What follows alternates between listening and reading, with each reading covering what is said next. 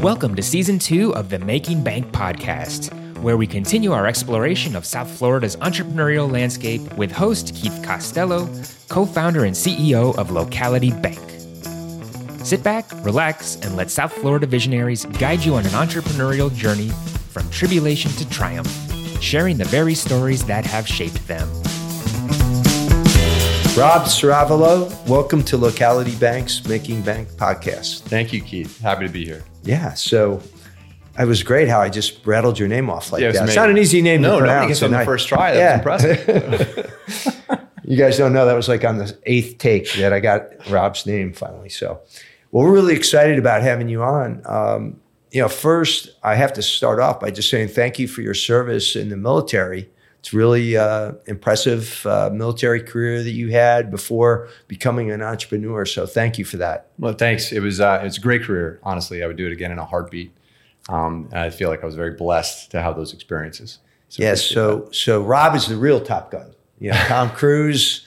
He's a movie star. This this guy is the real deal. He is a real Top Gun. So we're going to start where we usually do when we're talking with our guests uh, uh, about their entrepreneurial successes. And we're gonna start, you know, growing up and in your family. And tell us a little about your family life, where you where you grew up and yeah, what so it was like. I was actually born and raised here, Fort Lauderdale, which is okay. rare, right? Yeah. So moved away, you know, obviously for college and for the Navy. And I actually moved back in twenty thirteen. But my parents um, were Italian descent. So my mom was born in New Jersey. Uh, moved to Italy, spent a lot of her youth there where she actually met my dad. And my dad was from a small town in Calabria in southern Italy. And, you know, he was uh, a teenager during World War Two. Mm-hmm. So, you know, his town was overrun by the fascists and the Nazis. I mean, he used to hand salami through the fence to the P O Ws. I mean, mm-hmm. he had all these stories when he was growing up. Yeah. And one of his um, memories that he held dear was the American military liberating his town. Right. I mean, you see the movies, the old World War Two movies, and the Jeeps rolling through the town and everyone's cheering. And and he had this memory because his town was up on top of a mountain and the American bombers flying really low overhead. So he said, look, when I get old enough, I'm going to go to go to America, become a citizen, land of the free, you know, just like all the old immigrants back then.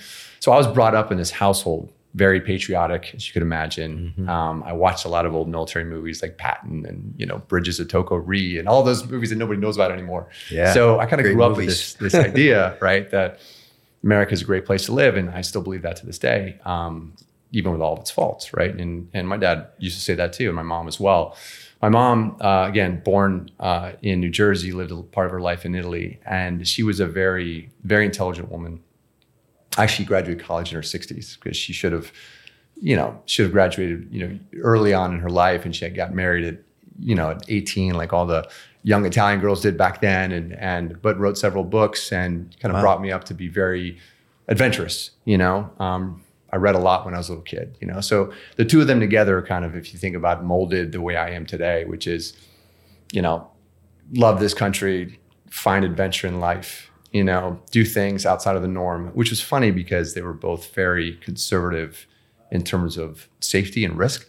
So my dad was big on, you know, telling me stories about growing up in southern Italy and getting chased by wolves when he was hunting, but I couldn't ride my bike off the block, you know? It was just the way it was, right? But I was very fortunate, I think, um, to grow up in that household because I think, you know, they they uh, they instilled the right values early yeah. on from my brother and I. That's great. Yeah. And so as you grew up, uh, you went away to college, I guess you went. Yeah, I went to the University of Florida. All right. Go Gators. Go Gators. Yeah. And, uh, you know, so what'd you study there? So I was, uh, it's funny, I started off in engineering because I had this desire to be an astronaut someday, you know, and I got there and, and I'll be honest with you, I think I had a little bit too much fun. And I said, you know, engineering's not for me. Yeah. Um, I ended up actually switching to business. So I ended up with a degree in business. Okay. And um, after college, I came back here for about a year and a half. I always wanted to be a Navy pilot, by the way. So Top Gun, if you've heard of this movie, it's kind of small, little uh, indie film, right? Came back yeah, on right. in nineteen eighty-six. Um, you know, it came out, I was eleven years old, right? And at the time, I wanted to be an Air Force pilot because I watched the old uh, Chuck Yeager movie, you know, Right Stuff and everything else. Yeah. And I see Tom Cruise ride a motorcycle, date his instructor, and land on a ship. And I'm like, wow, you could do that? That's awesome, you know? So I decided I'm going to be a Navy pilot. So um, I had this singular focus. Um, after college, you know, I came back here actually for a year and a half. We had some things going on in the family, and it was the right time. And then I joined the Navy. I went through um, Officer Candidate School in Pensacola, Florida. Okay. And that was the start of a, just an amazing first part of my life. And what year was that that you went into the military? That was uh, two thousand one. two thousand one. So I was actually sworn in almost a month to the day before September eleventh. So, wow. Yeah, I get sworn in at the recruiter's office. A, a month later, the towers fall. And I'm like, you know what? I'm in the right place. Wow. I'm in the right place. That's incredible. Yeah. And then, so you went through the, the Top Gun school and the training. Yeah. So flight school is about two years long. So yep. Officer Candidate School's roughly thirteen weeks. If you've ever seen the old Richard Gere movie, Officer and a Gentleman, right? You know, you have the drill instructor yeah. yelling at you with a Smokey Bear hat. Right. You know, these guys are hilarious. By the way, you couldn't pronounce my name. Nobody can, right? So the drill instructor did the same thing you did. You know, he mispronounced my name, and he's like, "Is that right, Officer Candidate Ceravolo?" And I said, "No, sir, it's Ceravolo." He goes, "No." He goes, "That's wrong." He goes, "It's Cavallo," you know? He goes, "Your family's been pronouncing it wrong the entire time." So mm-hmm. it was just, it was a fun experience, really challenging. But they, you know, the the lessons that you get early on in the military are tremendous. Yeah. You know? Yeah. We were talking about earlier, I think before the cameras came on, we were talking about um, attention to detail, right? So in Officer Candidate School, you get inspected, your lockers get inspected, and you have to fold your underwear, you know, six inches by six inches. Yeah. And you go stay up all night long doing this, all right? So you've got a ruler out and you're, you know, using spray and irons and tape, and you're trying to keep everything like perfect because, you know, the cloth will start to expand with humidity and everything else. So you're trying to plan for that. And when they come with the ruler, and if it's literally a hair over six inches, they tear the entire room apart, your locker, all your friends' lockers, everything else. And it sounds like it's, you know, oh, that's harassment or that's hazing, but it's not. So you think about that. How does that apply to combat? Right? If I get one little digit wrong on a lat long when I'm dropping a bomb, I could kill innocent people. So mm-hmm. attention to detail. Mm-hmm. Now apply that to business later on in life, right? Looking at a P and L. And one little miss, you know, you could run a company out of business. So the lessons early on, I think in Officer Candidate School really set the stage for development for the rest of your career. And it's tremendous, to, to, in my opinion, it's tremendous training that people don't really realize as you're going through it. Yeah, I actually spent time in the Army. I was, Dude, in, okay. I was an Army officer, so I right. went through R O T C. So you know. And same thing, yeah. I mean, I I really relish my time in the military. Yeah, and I absolutely. I was, unlike you, I didn't have this desire to be in the military. I needed money to go to college, so I ended up in it. But I was like, after I got in, I'm like, this is awesome, you know, and the, and the lessons I learned, I feel the same way. So, right.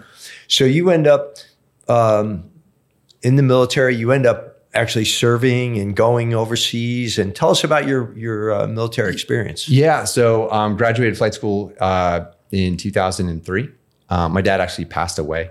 Um, Sorry. In thank you in May of two thousand three. So I was rolled back a class. I was supposed to go to the ship and do my first landing, and he passed away. But it was a tough time, as you can imagine, because he was one of the reasons I joined the Navy. Right. You know, um, and I remember getting back to uh, flight training, and my operations officer was like, "Hey." You know, I was, I was came home for a week to Fort Lauderdale, you know, buried my dad, had a lot of Jack Daniels, flew back, mm-hmm. you know, five, six days later. And he said, "What do you want to do?" I said, "Sir, put me in an effing jet. That's where I belong." And I ended up graduating number one in my class. Wow. Uh, in flight school. And so I, I was able to select um, F fourteens because that's what, you know, they flew in Top Gun. I'm like, I got to fly that before they retire it, you know? Yeah. Uh, so I flew the F fourteen. Um, I deployed. I uh, did a West Coast deployment, a brief one um, in the Pacific, and then I did the East Coast deployment, which was the Iraq deployment. So I spent seven months on a carrier on wow. the Roosevelt doing Iraq missions, and yeah. um, came back. After that, we transitioned to the Super Hornet. So that's the jet in the new Top Gun. So I got to fly that one yeah. uh, for about a year, year and a half, which was amazing. Cool. Um, and then I transitioned to the F five. To be an adversary, so a sparring partner. So we play the bad guy. Mm-hmm. And the F five is actually the MiG in the first Top Gun. So I like to say I flew three jets and two Top Guns, right? So, yeah, um, and awesome. That was a really cool experience. And I did that. Um, so all in all, I was active duty for about eleven years or ten years. And then I stayed on as a reservist for about another four flying okay. after I started the business. So I noticed you started the business in two thousand nine? So I founded it in two thousand nine. Okay, uh, but you were still in the military. Still in the military. Yeah. yeah. So explain. So, well, how did you how did you end up starting the business, I guess? Yeah, probably where so I should, what I most guys and girls get out of the military flying and they go to work for Delta, right. you know, or whatever. And nothing wrong with that. It's a great job. Yeah. It's, you know, you work ten, twelve days a month, you make very good money. Um, but a lot of us, we look at that, I call it the airline lobotomy. I'm like, wow, you have all this training, all this experience, you know, and you take it and you stick it on a shelf and you ride a bus, right? You fly a bus. Mm. And so a lot of guys and girls, is, like you did, you know, they get out of the military and they start businesses and they become very successful. I said, well, I'm gonna do that. I'm gonna, you know, take a swing at starting a company. And I always wanted to do it.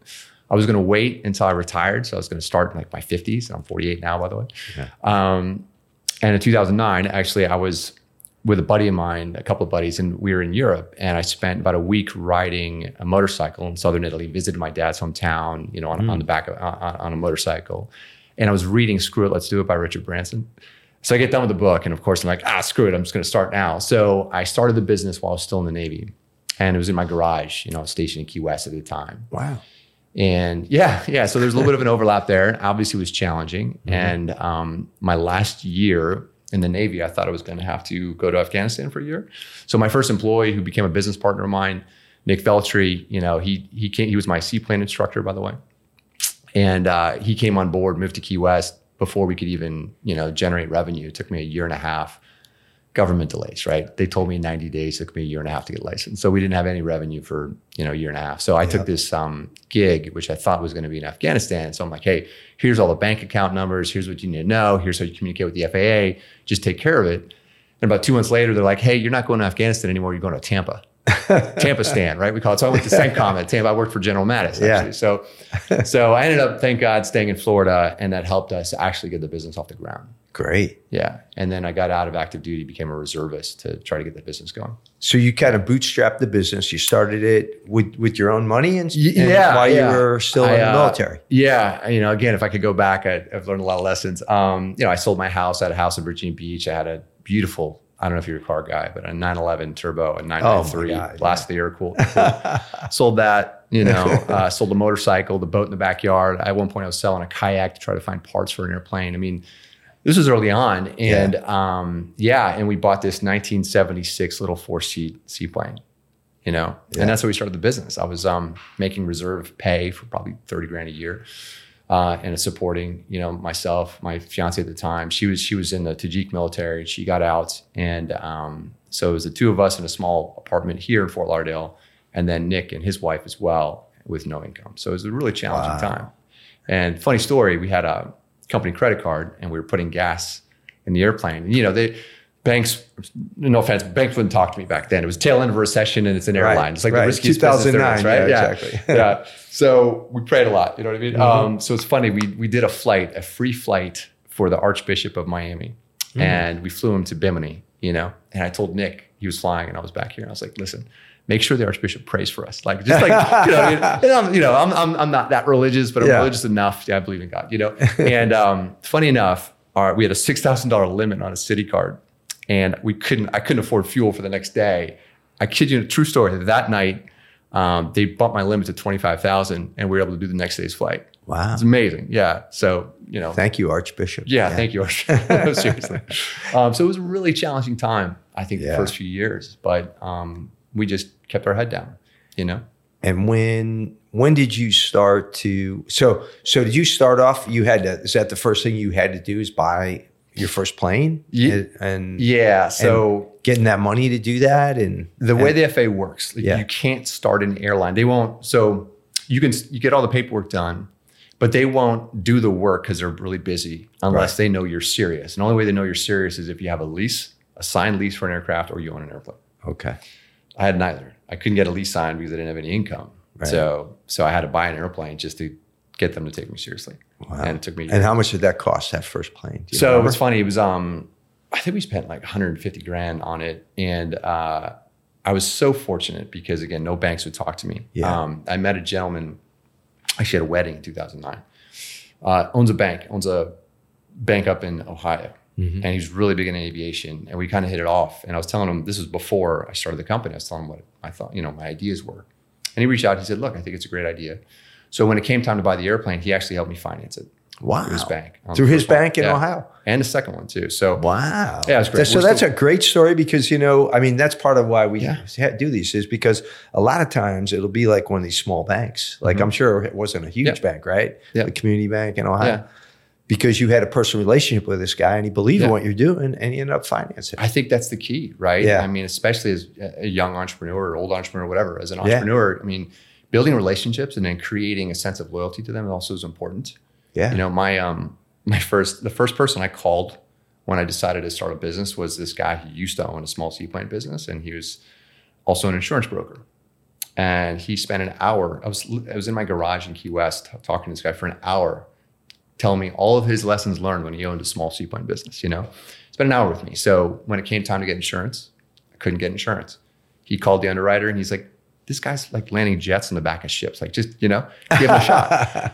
To this day, we're now, you know, we fly fourteen airplanes. I'm one of his largest clients and I get courted by all of the large insurance companies all over the world. He's my insurance guy. I am right. loyal to him because he gave me a shot when no one else would. Yeah. Same thing with uh, Jerry Holland, the owner of Shelter. Oh, right? Wow. Yeah. yeah. Yeah, we. I wanted to move the business here from Key West and couldn't afford it. Mm-hmm. I went to Jerry through a mutual friend. And uh, I guess maybe he thought I was going to ask for money or something or an investor. And I said, look, Jerry, I said, I want to be at international. That's, that's to me, when I look at the growth of the business, I want to have that connectivity to the Deltas, the Americans, and everything else. Um, and I said, I just can't afford to be there. So he called his um, head of leasing at the time. Iris, still close friends of mine as well. And um, they gave me a they gave me a, a deal, right? And I moved my little airplane up there. And I remember she asked me, she's like, how much fuel are you going to buy this year? And I said, I don't know, maybe maybe three thousand gallons, you know? Yeah. We're like today, you fast forward, you know, ten years, we're there in the top three clients in terms of fuel purchases. Wow. So, so again, they gave me a shot and I'm extremely loyal because of that. So it sounds like you've had some good mentors and some people that really kind of yeah. helped you along the way. Everybody from the Archbishop who kind of didn't know he yeah. was helping you, but you know, but these other people that you've mentioned and yep. anybody else stand out that, that was there, like as you were getting started? That yeah. I have, a whole, I have a whole list, you know, honestly, um, yeah. our first, our first investor, when we finally brought on, you know, more professional investors, you know, George Mattson, he, again, I met him at a, at a, at a beach club, you know, in a small um, resort that's super high end in the Bahamas. And mm-hmm. he was going to buy a house. And he's like, man, it's really tough to get here. So I was like, oh, you got to meet this guy, Rob. He has a seaplane, you know. And again, we were only operating the second plane at the time. Yeah. And uh, we took him for a ride. And, you know, he said, hey, look, why don't you come by my house and, and you know, walk me through what your business plan is. And he was impressed. And he brought on a couple of other guys. And, you know, they came on board. And they actually helped us grow the business. That was twenty fourteen. Wow. Um, you know, so Y P O. It's an amazing organization. I joined Y P O. When uh, did you join Y P O? twenty eighteen. Yeah. Yeah. So we've had a few guests who've been yeah. Y P O guys. And my forum, they, those guys are mentors. Yeah. You know, they're pretty far, much farther along than I am in terms of career because I had that military career. So I'm yeah. on my second career, you know. Yeah. And hearing their, you know, their struggles and what they went through and how they're successful. And I mean, they're guys, you know, that you could pick up the phone and call right now and ask a question. Hey, I'm walking into a negotiation. What do you think of this? And bounce ideas off each other. And it's just, it's a great group of people. Yeah. You know, and again, I think, you know, me- we all have mentors, you know, and we just don't realize it, I think. And there's something about, and you know, this, this, this toxic masculinity is the term now. Everyone wants to, you know, the, the, the guy that, you know, is the stoic man that's toxic. Well, there's some truth to that. And I'll say this because there's a stigma around, I think, a lot of times men asking for help, right? And what I learned from the military, you know, think about the most toxic masculinity, right? With the way people look at it. Everybody right. thinks, oh, you're in the military. You must be a jackass. You know, you must be a jerk. You must have a big ego. The guys and girls that are in a squadron, you know, they're all competitive with each other, but they always ask each other for help. And it's mm-hmm. a tremendous organization. You experience that, I'm sure, in the Army yeah. too. The, yeah. the support structure.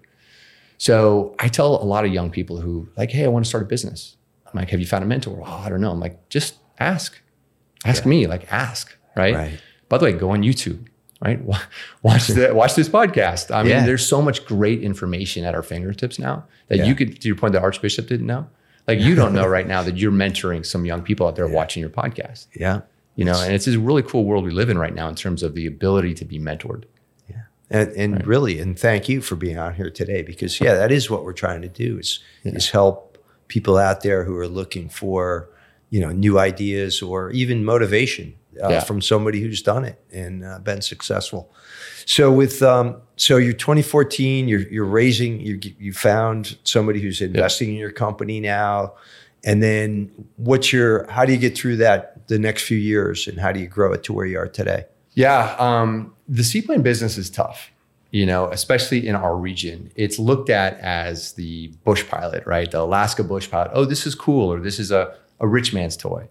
And what we tried to do was professionalize it. Mm-hmm. So even when we had that one little two oh six, that one little four seater airplane that was, you know, single engine, everything else, we tried to create a different model. So it's funny, if you fly on American first class or Spirit, different price points, you're gonna have different levels of service, same expectation of safety and professionalism from a how the plane is operated and maintained, right?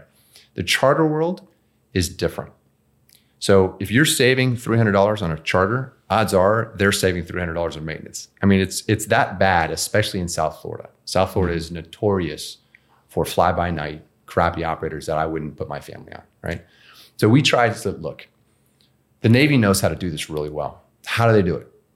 All right, so they, you know, use great airplanes, great maintenance. Um, so we decided to buy newer airplanes and get really old, like nineteen seventies airplanes. A lot of our competitors fly fifty-year-old airplanes. We fly all, you know, ten years or less. Mm-hmm. They train pilots from the ground up. So the Navy doesn't say, hey, does anybody know anybody who knows how to land on carriers, right? No, they find people like young people, right? Yeah. And they're like, okay, this person's got a great attitude, great work, work ethic.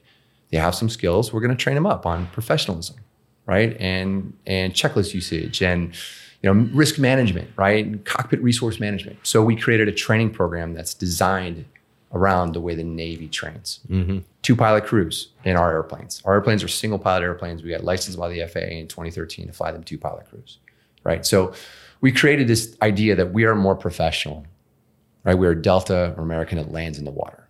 That's That's kind of how we built the business. And then we went to all of the, you know, resorts and said, look, you have a hard time getting people there, right? Have you ever thought about seaplanes? Oh yeah, you know, I flew on one in Alaska. I'm like, let me guess, guy with a beard, you know, shorts, he's got a can of oil in his back pocket. I'm like, that's cool in Alaska? Right. I go, here, again, we're American, it lands in the water.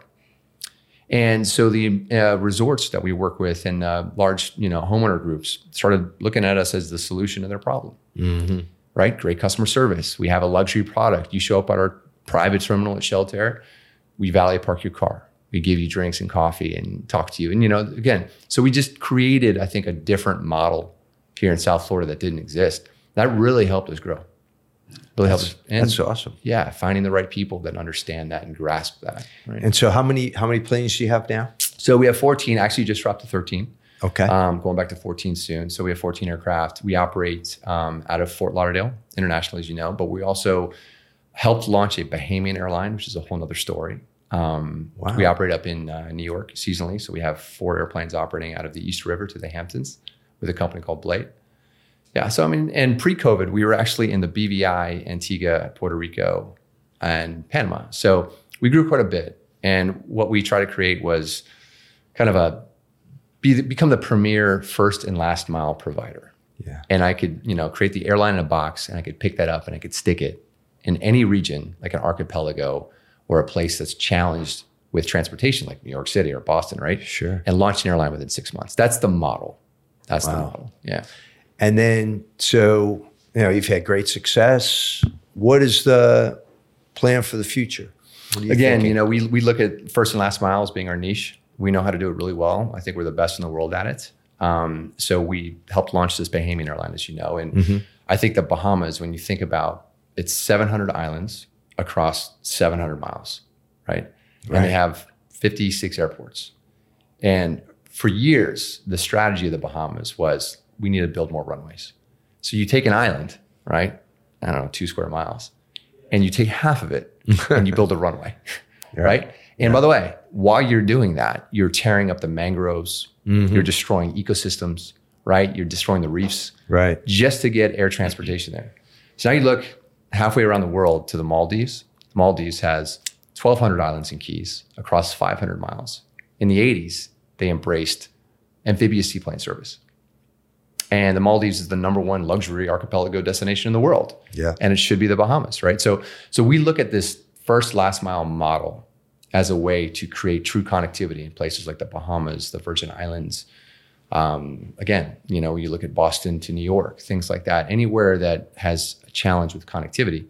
And then fast forward ten years, you're replacing these airplanes with E V TOLs, right? With what? The electric vertical takeoff and landing. Wow. You know, because you need to create that that route infrastructure, you know, get the market adaptation, if you will, adaptation, sorry, of flying point to point, right? Versus mm-hmm. taking the, the three hour boat, taking the twenty minute, you know, seaplane ride. And then over time, as technology increases, I mean, we're looking at electrifying these airplanes that we have now, for example, but in the future, wow. you know, we're looking at that E V TOL as as the solution to that yeah, last mile. Very cool. Yeah. So the, um, I guess as you look back on your your journey from two thousand nine to, to to now, and then I guess how, you know, and I'm thinking, what were the the moments when you kind of struggled? I'm wondering about COVID. Was that yeah. was that a tough time for you? A very tough time. I think. Uh, I mean, look, two thousand nine was a tough time. uh, the government shutdown of twenty thirteen was a tough time because, um, I, look, we have, um, have you ever heard, you're Army, so you might yeah. know the, the OODA loop, right? Yeah. Do you know the OODA loop? So uh, they teach it, you know, I know they teach it in the Army, they teach it in the Air Force, yeah. the Navy too, um, but it's a, a loop. It's a decision-making tool, right? Mm-hmm. And it's observe, orient, decide, and act, the four the four steps, right? So remember Sully, the lands in the Hudson, yeah, right? Great story. So yeah. Sully hits a bunch of birds. And if you listen to the tapes or watch the movie, you know, he's not doing anything at first. You're like, do something, right? Like, like do something. And he's like, no, I'm going to observe and build situational awareness. So you build this level of situational awareness. That's the first O, right? So when COVID hit or when the government shut down, same thing. I remember being on calls, on board calls, on calls with other C E Os, and everyone's like, oh my, and March thirteenth, by the way, twenty twenty, I'll never forget, it's a Friday, Friday thirteenth, when we realized this is real. And everybody is freaking out. Right. And we stayed calm. We said, okay, we're gonna create three levers that we're gonna pull over the next four weeks, right? So the next O is orient. Orient yourself to the reality. You know, no amount of crying about it, praying about it, it's going to change, right? I mean, that's it. It's happening. So the first O is observe. You build situational awareness. The second O is you orient yourself to the reality, right? The reality is it's here. Mm-hmm. Nothing we can do. We're not stopping it. There's nothing we could do. Call our congressman. It doesn't matter. I mean, yes, P P P, P S P came out later on, but initially, no one knew that was going to happen, right? right?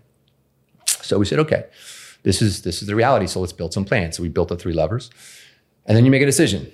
Right. The third, the third uh, part is the D, which is, I think, sometimes the hardest thing because people get decision paralysis. Right. What mm-hmm. if it's the wrong decision? But it's okay because this is a loop. Right. So you see where I'm going with this. So we pulled lever one.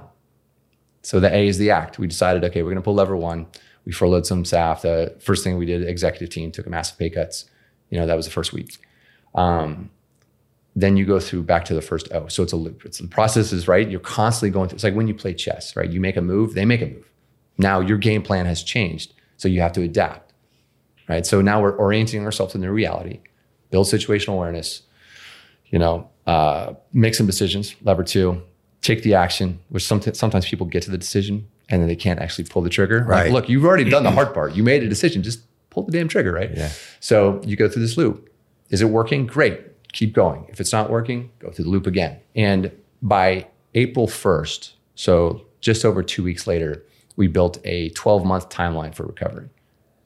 By April first, where, again, I was on the phone with people that were, oh my God, this is going to last three, four years. I'm like, no, we'll be fine by June.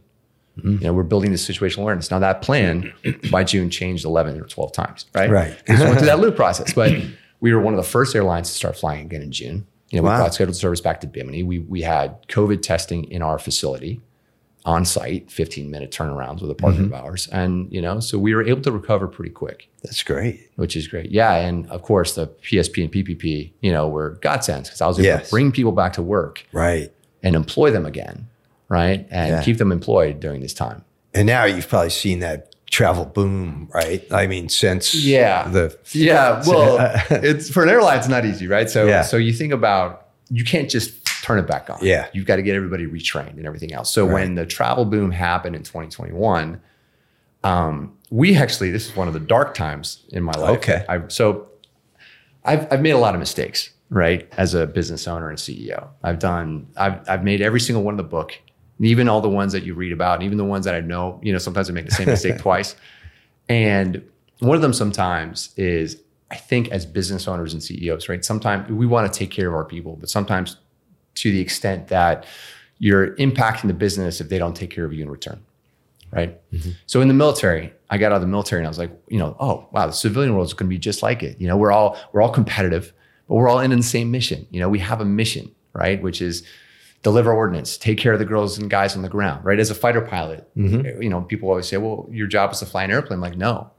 No, my job was to defend the ship, lead three hundred people in my squadron, support guys and girls on the ground on, in combat, and then train others to do the same.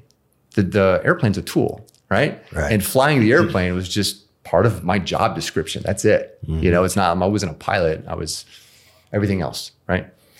So I thought the civilian world's gonna be the same, but it's not. You know, um, airline pilots are here to get the airline job. You know, not everybody, but say, you know, we have a great team now, but coming out of COVID, there was a lot of guys and girls that we kept employed during a pandemic that were sitting at home playing net, you know, watching Netflix, playing right. video games while we're like working twenty-four hours a day trying to keep their right. jobs right. afloat. That the minute the airline started hiring, because the airlines went a massive hiring boom, I lost like thirty percent of my staff. Yeah. Because again, there's no loyalty in yeah. the civilian world. Not, not saying no, we have, you know, right now we have a very loyal group of people. Um, All of the things that we've done to this point, we couldn't have done without the right people on board. Sure. So this, I'm I'm using a, just a small subset here post-COVID. Yeah. So it became a challenge. So we actually did not have the supply to meet the massive demand where we could have made a crap load of money, right? Oh, yeah. So then twenty twenty-two um, happens and and the revenge travel starts to, as you know, the economy starts to contract. Yep. Right? The people who made a lot of money in crypto lost a lot of money, right? People who made a lot of money in the market lost a lot of money. Right. So now you're seeing this like divergence of a market. The resorts are full still, right? As we go into twenty twenty-three. Yeah. But the ultra high net worth are chartering airplanes, and people like me are maybe flying commercial now. Maybe commercial first class, but they're not yeah. chartering airplanes, right? right? So you're starting to see this divergence. So the charter demand softened. So now we're adding more scheduled service. So we I feel like we're still recovering from the pandemic. And there was also a shift back to normal seasonality, right? Mm-hmm. Working remote was great because normally our planes fly, you know, Thursday, Friday, Sunday, right. Monday, and the rest of the days they're sitting burning cash. Well, guess what? We're flying Wednesdays a lot, right? It was great. Yeah. Now it's shifting ma- back more towards normal travel patterns. Mm-hmm. And now we're having to manage the peaks and the troughs. A little bit, little bit difference. Yeah. yeah. So we're, we're trying to figure all that out right now. That's awesome. Yeah. While yeah, trying well, to grow a business, you know? Yeah. So, well, it's, you've got a great story. And I, before we go to our, our final lightning round, let me just ask, is there any other, anything I didn't touch on that you want to share with the audience about, about business and entrepreneurship and yeah, you know, um, history? How much time do I got?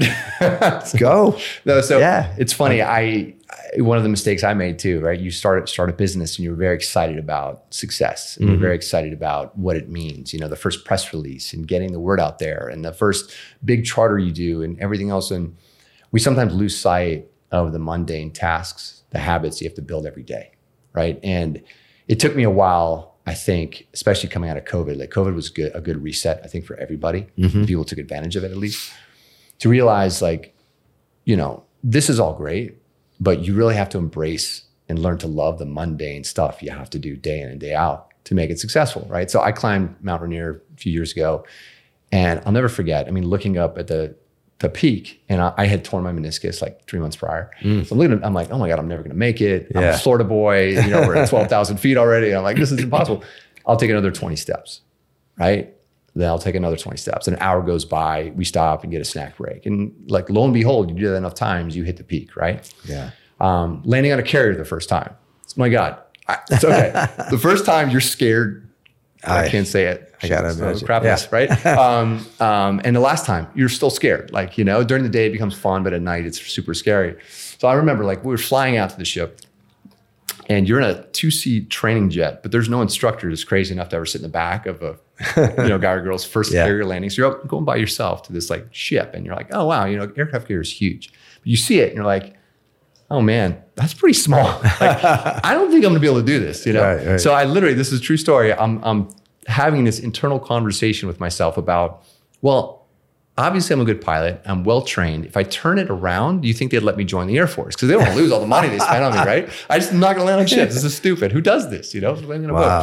boat. Um, anyway, so I got closer. I'm like, okay. I'm actually talking to my dad. My dad passed away a few months prior, as you know. So I'm talking to him about this. And, you know, I'm like, okay, I, I got to do this. Look, I'm just going to get into the break. I know I could get into the break. That's, that's you know, abeam the ship, you know, eight hundred feet, three hundred knots or whatever it was. I'll do, I know I could fly there altitude and airspeed. So I get there, I'm like, okay, you know, okay, a mile upwind, just go a mile upwind and go a mile upwind. All right, now coming to the brake, you know, it's four Gs, slow the, you know, uh, idle brakes, you know, speed brakes boards, slow the jet, slow the jet down. Okay, I got that, you know, now I'm at six hundred feet, you know, drop the gear. And I just went through step by step by step. And then now I'm rolling out behind the ship. I'm like, okay, I, I can do this. I remember it's ball, ball is a little glide slope, you know, ball, lineup, that's lineup and angle of attack, A O A. So I'm like, okay, ball, lineup, A O A. Ball line up A O A. And I just went through that and boom, I land on the ship. You know, and it goes back to the idea that all of those, you know, hundreds of hours of training that led up to that moment where you're on a, you know, at a runway at two o'clock in the morning, because that's when you train sometimes when the runway's available, mm-hmm. just doing like one after another. And that's what you're, you're not thinking about the ship. You're just thinking about your airspeed, your altitude, the ball line up A O A. Now, fast forward to business, right? Again, all the mundane stuff you and I do, the, the Zoom, the twentieth Zoom call we had to have today, right? That you're not looking forward to. I'd much right. rather be doing stuff like this mm. or launching a new business in another country, but all the mundane things is really what creates success. Waking up early, getting a cold plunge in, eating healthy, working out, right? Every day, building those habits. And if, so when I meet, when I talk to young people about this, I'm like, look, you're really excited about starting a business. That's cool. Are you excited about, you know, reading the book that you're going to have to read tonight, you know, when all your friends are going out? Right? I mean, that's what you have to get excited right. about. You don't have to love it, but you got to learn to embrace it. Mm-hmm. And for me, I think that was, it's the biggest lesson, you know, the Navy taught me. Um, it's probably the thing that I sometimes lose sight of that always brings me back. And when I focus on that, there's always success on the back end of it. Wow. You know? Well, that's great advice. And, yeah. you know, as, as people listen to that and you're talking about the mundane things, the everyday yeah. stuff, the habits, right? That you do every day. every day over and over and over that yeah. finally, you know, people look at you and they're like, oh, wow, this guy's got it made. You know, he's yeah. got this company and, you know, they don't realize everything that went on, right. you know, and all the sh- struggles and the, you know, mm-hmm. the issues and the problems that you solved through the years. And, you know, it's the same with every guest we've had on, you know, they, they, um, you don't, you don't realize everything that somebody's gone through to get to that yeah. point. So you don't, you don't. And it's a lot. And it's, that's why it's sometimes lonely. Yeah. Right? That's yeah, why these yeah. types of conversations are great, because you realize right. you're not the only person struggling. Yeah. Organizations like Y P O or Junior Achievement, right? Where young people get to see, meet people like us who've gone through the, the yes. hell that it is to start and run a business, you know? Yeah. And see yeah. that we're all in it together, right? Absolutely. So, yeah. Well, thank you very much for sharing uh, your story and, and great advice for everybody. So we're going to shift into lightning round, which is just quick answers. You know, we get a little little flavor about things you like, and you know, we'll we'll prod you along here a little bit. So, a uh, favorite book? Uh, Marcus Aurelius Meditations. Oh, hands down. Good one! Wow, hands down. I don't know if we've got that in our library. So we we build a library off of the guests' yeah. book re- recommendations. So Stoicism's a phenomenal oh, philosophy. Yeah. I've got yeah. that Daily Stoic. I read it. Yeah, same. I, I read it every, yeah. every morning. I send it to my kids every yeah. morning too. Uh, what's a song from your youth that that is like your theme song? Um, so people would think probably the theme song from Top Gun, but honestly, it's uh, anything from the Rocky soundtrack. I was going to say Rocky. Yeah. I was going to guess so. That. My call sign was Rocco in the Navy. Oh, you know, okay. Like, hey, Rocco. So yeah, that always gets me going. You oh, know, that's cool. Eye of the Tiger. Maybe. Yep, Eye of the Tiger is great. Um, best piece of advice that you've ever received? Uh, so there's this guy, um, Guido, he was the commanding officer of V F C thirteen in Fallon, Nevada. And I was out there going through Tomcat training and they were filming a documentary. So they wanted to film me and him talking. And he was giving me advice, mentorship. And he says, listen, Rocco. And by the way, this guy's like famous pilot too. He's like, listen, Rocco, don't ever take a bad deal now for the promise of a good deal later. Wow. And I love that advice. Yeah. When you think about it, um, how it applies to business, like in negotiations, right? Or choosing where you're going to live, you know, in the Navy, it was, that was one of the things like, oh, if you go to go take these really crappy orders on the backside, there's gonna be really good orders, you know? Um, and the idea that, look, life is short, you know, and fight for what you believe in now, right? So, great. Yeah. How about your, your worst moment and your best moment in business? I think the worst moment for me, um, again, we went through a lot from two thousand nine, you know, so, so many trials and tribulations. Um, the only time that I, I'm a very honest person, saw its head, I fell in true depression was what I described to you in twenty twenty-one, mm-hmm. when we were coming out of pen, the pandemic, and I felt like, man, we're on the backside. I took care of my people. Like the people we furloughed, we, you know, I, every Friday I would have a town hall. Mm-hmm. Every Friday, fifty, sixty people would call in. You know, I would give book recommendations. I'd talk about the industry, the business, the world, what we're reading, P P P coming out, when we're, you know. So we spent a lot of time trying to take care of people through the pandemic. And that the, that pilot exodus, when people are like, I remember sitting down with some of the guys and being like, hey, man, come on. We just, we survived the COVID together. Give me six more months.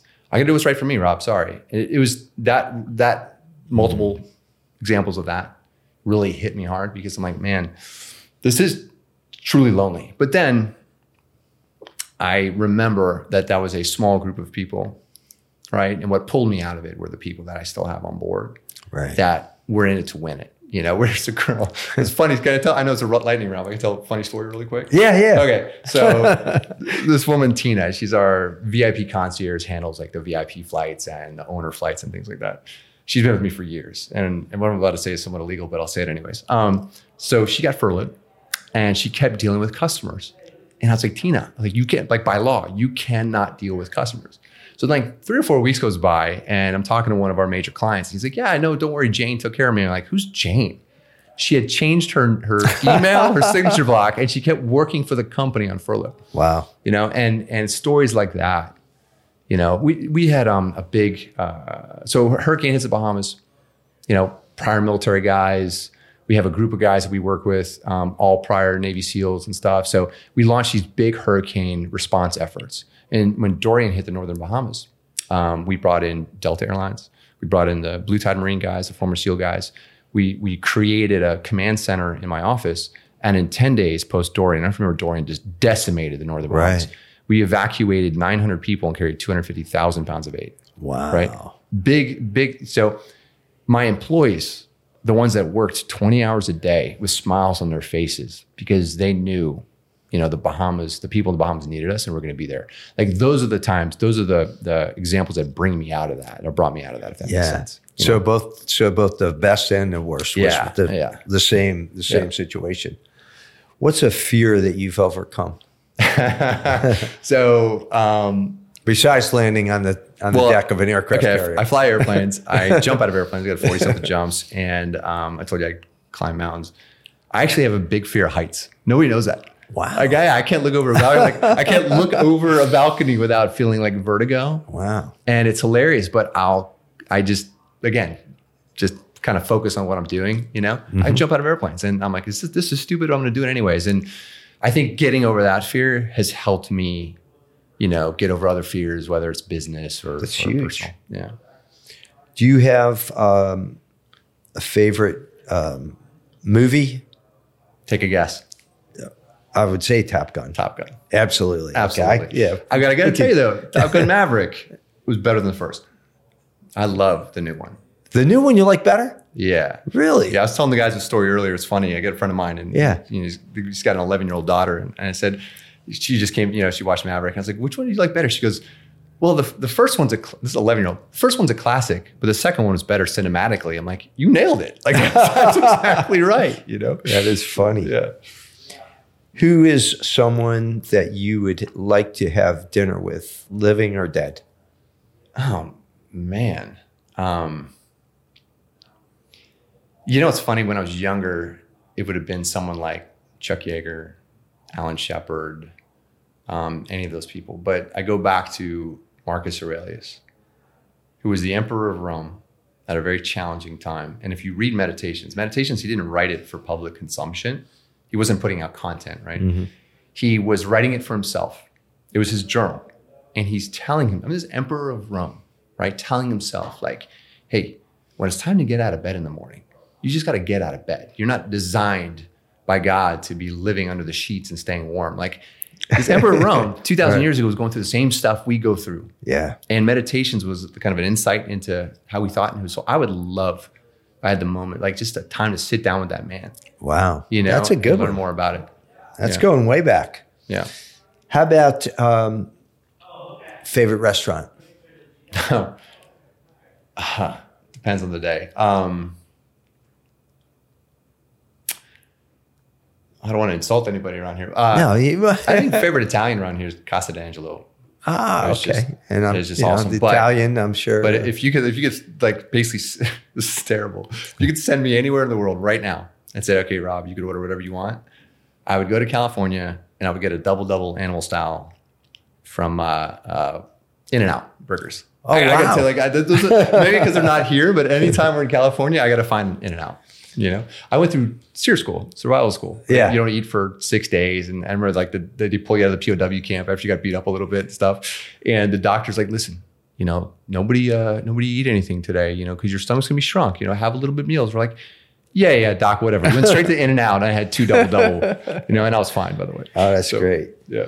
How about, what do you do for hobbies? Uh, you, you exercise, obviously. You look like you're in good yeah, shape. Yeah, uh, best thing I ever did for myself was build a home gym in my garage. Yeah. Um, so, you know, there's no excuse for not working out, right? Day yeah. or night, I could get in there.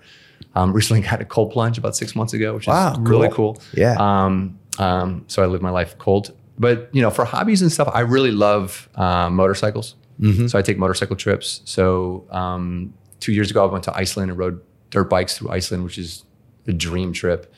This summer, I'm going to Colorado with a friend of mine, and we're riding the um, backcountry discovery route, you know, six, seven hundred miles all through the mountain passes on bikes. Oh, cool. I like that. And then um, I recently got into car racing a few years ago, which is a very expensive sport. So it's not yeah. something I can really embrace right now. Yeah. But car racing for me reminds me a lot of flying in the Navy in terms of, especially road racing. I don't mm-hmm. know if you watch any Formula One or yeah. you know, IMSA or anything, but it's the learning the, again, the monotony, right? Every lap has to look the same. Mm-hmm. If you're just trying to drive fast, you're going to be slow. So you have to hit the same, like cornered four, right? You have to hit the apex at the right speed with the right brake pressure, you know, every time.